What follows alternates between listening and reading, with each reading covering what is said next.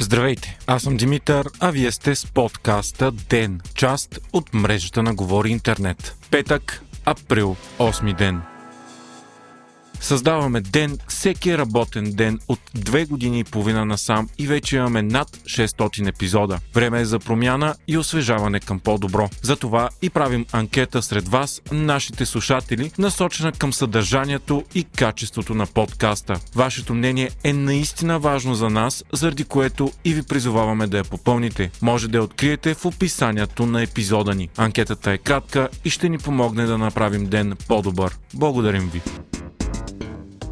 Поне 39 цивилни са убити от ракета на ЖП гарата на източния украински град Краматорск. Той се намира на границата с контролираните от сепаратистите територии в Донбас. Десетки са ранените. По време на ракетния обстрел е текла евакуация и на гарата е имало стотици хора. BBC съобщава, че на отломки от изстреляната ракета е открит надпис за децата. Смята се, че той е написан в знак на отмъщение за предполагаеми нападения срещу деца. Кремъл категорично отрече да е отговорна за ракетното нападение и нарече случилото се поредната провокация от страна на Киев. Днес пък Украина съобщи, че е намерила десетки тела на цивилни в руините на доскоро завладения град Бородянка в Киевска област. Володимир Зеленски обяви, че ситуацията в Бородянка е много по-ужасяваща от вече разкритото клане в Буча. ООН вече призна смъртта на 1611 цивилни в Украина, но заяви, че реалният брой е далеч по-висок. След като пое тежки военни загуби, както Москва сама призна за първ път вчера, руската армия вече се е отеглила напълно от северна Украина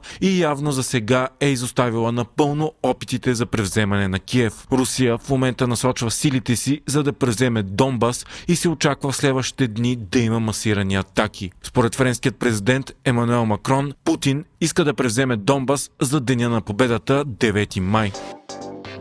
Вчера Русия пък бе отстранена от съвета на ООН по правата на човека заради предполагаемите военни престъпления, които е извършвала в Украина. Това е едва втората страна, която бива изключвана след Либия през 2011 година. 94 държави гласуваха за това решение, 24 против, а 58 се въздържаха. Все повече стават и доказателствата, че руснаците са извършили клането в Буча. Германското разузнаване е прихванало разговор между руски войници войници, които обсъждат убийствата там. Вчера обаче Ройтерс показа и видео за зверства от обратната страна. На видеото се вижда как украински сили екзекутират пленен и ранен руски войник. На кадрите се виждат и двама други руски войници, единят от които с вързани ръце и прострелян в главата. Междувременно Европейския съюз се споразумя за нов мащабен пакет санкции срещу Руската федерация. Той включва забрана за внос на всички видове руски въглища, пълна забрана за транзакциите на 4 руски банки, изключване на Русия от всички обществени поръчки в Съюза, както и забрана за внос на метали, дървен материал, хайвер и водка и износ за Русия на високотехнологични стоки и на оръжия. Забранява се и влизане на кораби, плаващи под руски флаг на пристанищата на Европейския съюз. Освен това, Сенатът на САЩ с невиждано единодушие от 100 на 0 гласа прие пълна забрана за внос на руски петрол и газ в Америка. Вчера пък в София, въпреки дъжда и лошото време, се проведе многохилядно шествие в знак на подкрепа и солидарност към Украина. То бе под надслов «Ние не сме неутрални». На стълбите пред Руския културен център столицата бяха поставени десетки чифтове обувки, символизиращи убитите цивилни от руските войници. Подобни шествия с стотици участници се случиха и във Варна,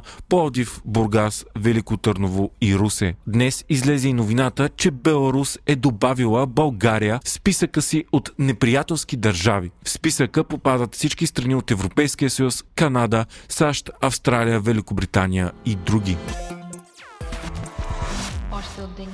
Първото малко на черен лешоят в западна Стара планина се е излюпило вчера. Това е второто малко в България, след като видът черен лешоят бе регистриран като изчезнал от 1980 до 2021 година. Първото малко на черен лешоят, което се излюпи миналата година, бе намерено миналия месец мъртво заедно с други три черни лешояда. Те са били отровени. Лешоядите станаха поредната косвена жертва на животновъди, които в разрез наказателния кодекс продължават да поставят отрови в дивата природа срещу хищници, за да пазят стадата си. От 30 години в България еколозите правят усилия за да възстановят черния лешояд в страната ни.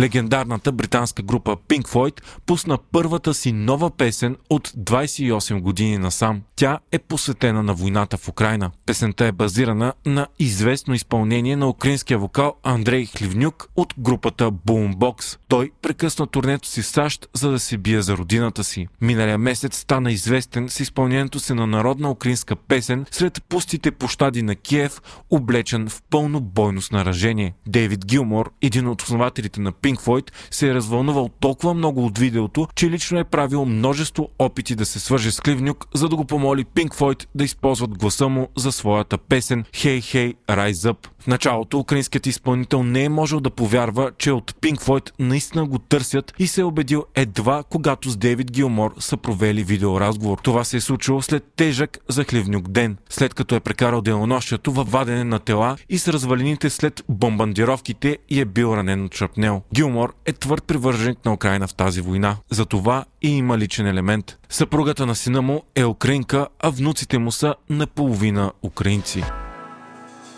Вие слушахте подкаста Ден, част от мрежата на Говори Интернет. Епизода подготвих аз, Димитър Панеотов, а аудиомонтажът направи Антон Велев.